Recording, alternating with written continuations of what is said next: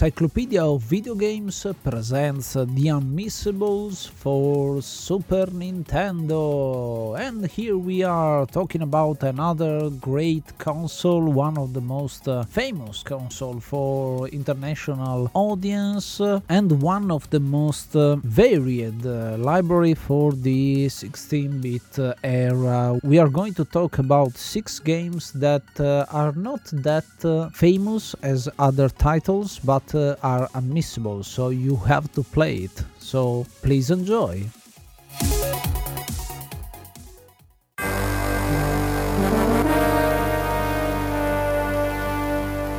the Batman had a lot of games, uh, a lot of video games. is one of the most uh, played franchise uh, in history, and uh, even if uh, the Arkham series is one of the favorite ones for most of us, uh, I think that this title takes the cake. The Adventures of Batman and Robin is a game for Super Nintendo divided into eight stages, each with its is different uh, style because the first stage is a side scroller beat 'em up against the Joker and then the side scroll part is uh, kept but uh, the second stage focuses more on platform against Poison Ivy then you have a third stage against Penguin where you have to free a lot of kidnapped people. Then you have a chase on top of skyscrapers uh, around Gotham City against Catwoman.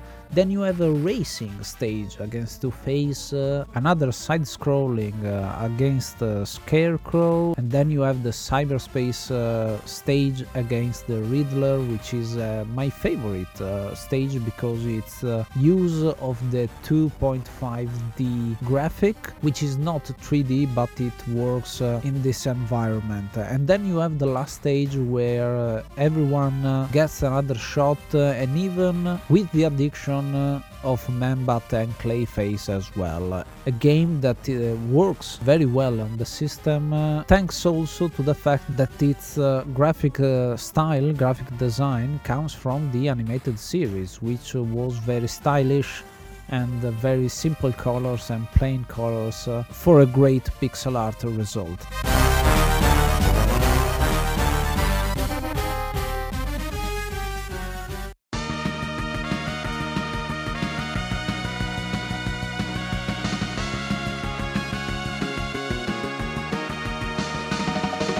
For those gamers whom like uh, giant robots uh, fighting in space, I would like to recommend a great game for Super Nintendo. I'm talking about Super Robot Wars 3, the third installment uh, of uh, this series uh, for the SNES uh, upgrades almost everything that can be upgraded. Uh, the graphics are smoother with more animations, the sound design uh, is upgraded with the audio chip of the system, and all the cast of pilots and robots has been upgraded with the most recent Mecha anime series. All the classic Mecha has returned, like Mazinger, Gundam, Daitarn III, the Getter Robo series, and many, many others. The gameplay system is uh, the same, it's a turn based strategy game in which our squad of robots uh, has to fight to prevent the galaxy domination uh, by the enemy, the antagonist of the various series that have united the evil forces to conquer the galaxy. The interesting part of the game uh, it's in the story. It's a space opera that uh, for the first time in the series has the possibility to choose multiple paths that leads to multiple endings. So the replayability of this game is uh, really long. And also with the mission system the secondary missions uh, on every chapter of this game can lead to unlock a secret final boss as it happens uh, also in uh, Final Fantasy VII for example. Another new feature is the possibility to switch pilots between the various mecha the various robots. So it can generate uh, funny shenanigans between the series with the pilots pilots, uh, often quarreling with each other, and you can put your favorite pilot on your favorite mecha. So this uh, customization system is uh, really interesting and really funny, I think. This game also have the opportunity for the first time in the series to upgrade to power up the units. We can add more power to the basic stats of each uh, mecha, but also we can upgrade also every single attack. All the different attacks of the mechas can be overpowered, so it's like a role-playing game where we can level up the units of our squad. It's a great game with an interesting story and a customization system really really deep with many funny moments that I assure you will pay off in the end.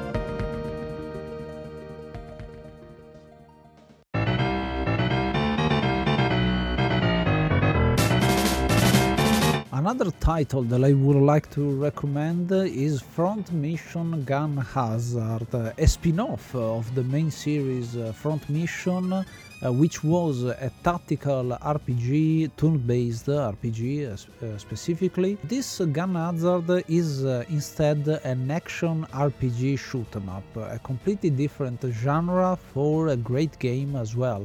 It's strange that a spin-off uh, made by Omiya Soft and published by Squaresoft gets uh, this attention because it didn't sell as well as the main uh, line series, but I think it's uh, worth the shot uh, because it's a great game for a number of reasons. First of all, it uh, expands the lore of this world, this front mission world in the dystopian future of 2064, the exact year this game takes place. And I think also you have a different faction to play as well because you are Albert Grabner, a German soldier who has to prevent a coup at the president and then you have uh, a lot of uh, strange mission to do. It's a side-scrolling action rpg as i told you before where you play by yourself or with your Vanzer the Vanzer is this mech suit that you wear. It's a, a gigantic suit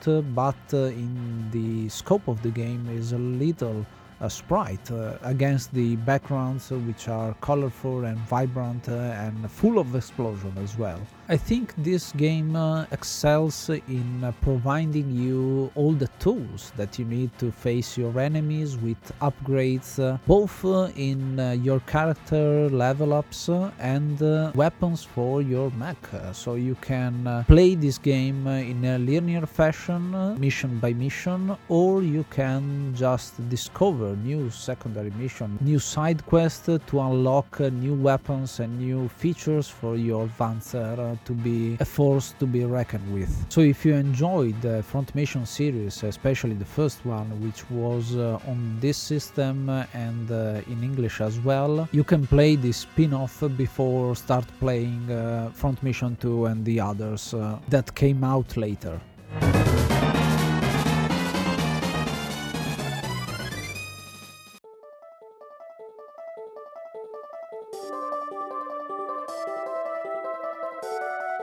A game that I strongly recommend to all sports fans and in particular soccer fans is Captain Tsubasa 5, the 5 installment of the Captain Tsubasa series, which is famous for their unique style. It's not an arcade game, it's more like an RPG tactical uh, sports game. But in this case, uh, that's a truce between uh, the RPG style and the arcade style, uh, more arcade like uh, Virtua Striker on the FIFA series, uh, because in the previous installments we have to navigate the map of the soccer field and we can see only the ball carrier in his running animation and we can choose which action to do passing, crossing, dribbling, shooting and special techniques that every character has. In this case, we have a soccer field in its entirety and we can see all the players more like an arcade soccer game. But the core mechanics still remains. We can pause the game and choose if our player has to pass, continue dribbling or make an attempt to score. It's a more frenetic game, the action is really fast and the variety and the numbers of uh, special techniques it's it's even more compared to the previous installment.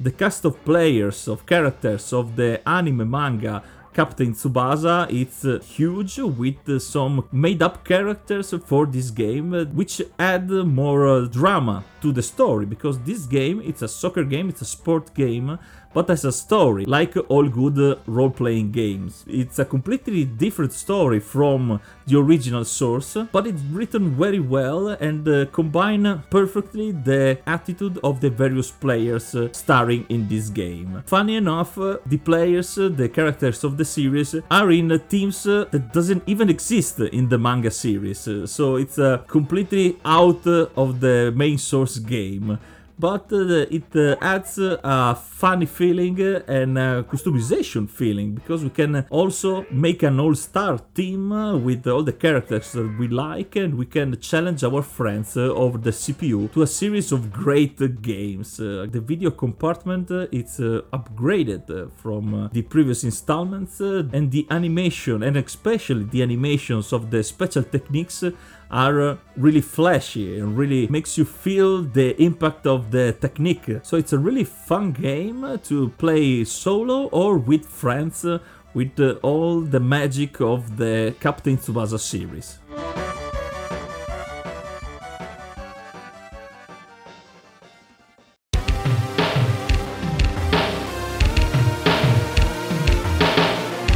Think the next title is a kind of uh, an hidden gem for the system because it never appears in lists uh, all over the internet and is Nosferatu by SETA Corporation, a game based on the Dracula myth and uh, to describe it is uh, a mix between uh, Prince of Persia, the original one, and Castlevania. So you have this uh, guy, Kyle, that uh, punches people for a living and uh, it adventures on Dracula's territory to free his girlfriend uh, Erin. I think this game has a pretty funny concept uh, because you punch uh, vampires, skeletons, zombies uh, and apes, uh, assassins apes and so on and so forth, but also is a dark experience, a very gloomy experience with a desaturated palette, lots of cutscenes which are done done with rotoscoping and the rotoscoping is also applied in all the animation of this game. They are really fresh and clean as well. It's not only rotoscoping but also a pixel art detailing after the capture of all the images for the animations. All the stages are divided into bigger rooms, sub rooms and then a boss fight which is always very very difficult and you can choose choose the difficulty settings and the harder difficulty is very very hard and uh, also very fulfilling when you complete uh, a stage. But the most uh, peculiar thing of this game is the crystal system because you start punching people with uh, a basic combo that you can upgrade during each level and do more damage and more punches to the same combo so it has the same feeling of a fighting game but with experience in a Metroidvania like environment which is pretty good.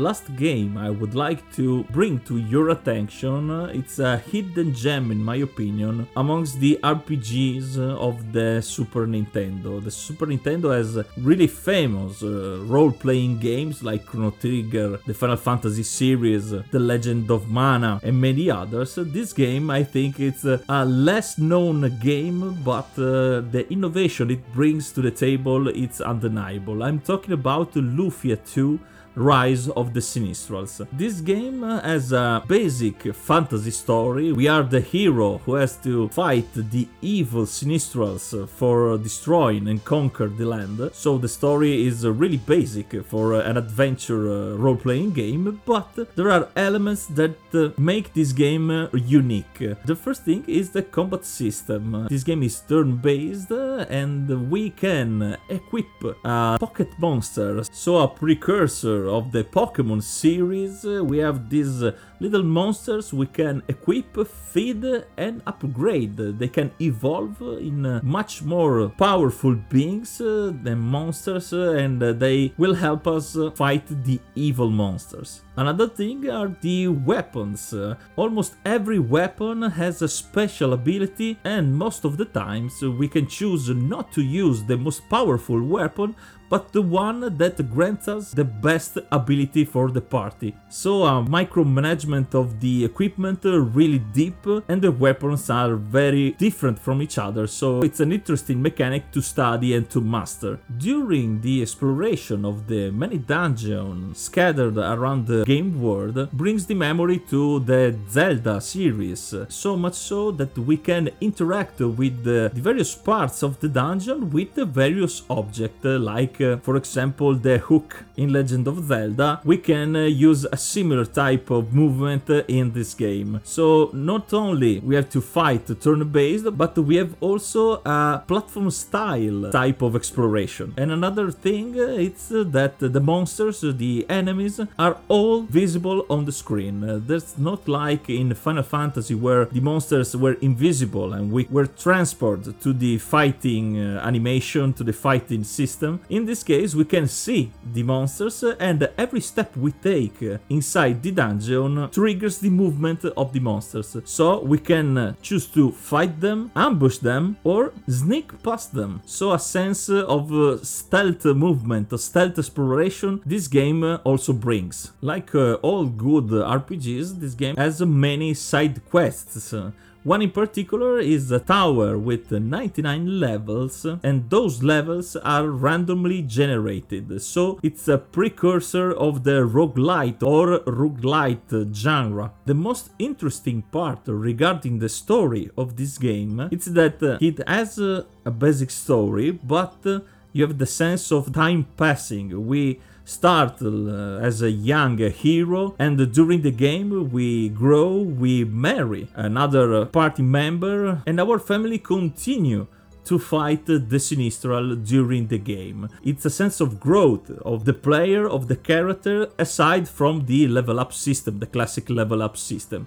So a really deep and interesting story, system, and mechanics. And lastly, as a SNES game, the musics are one of the best for the genre.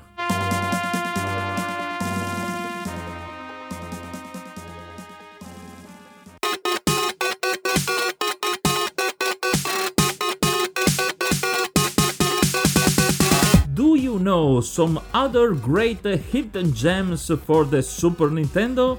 Let us know in the Spotify comment section or follow the links in the description.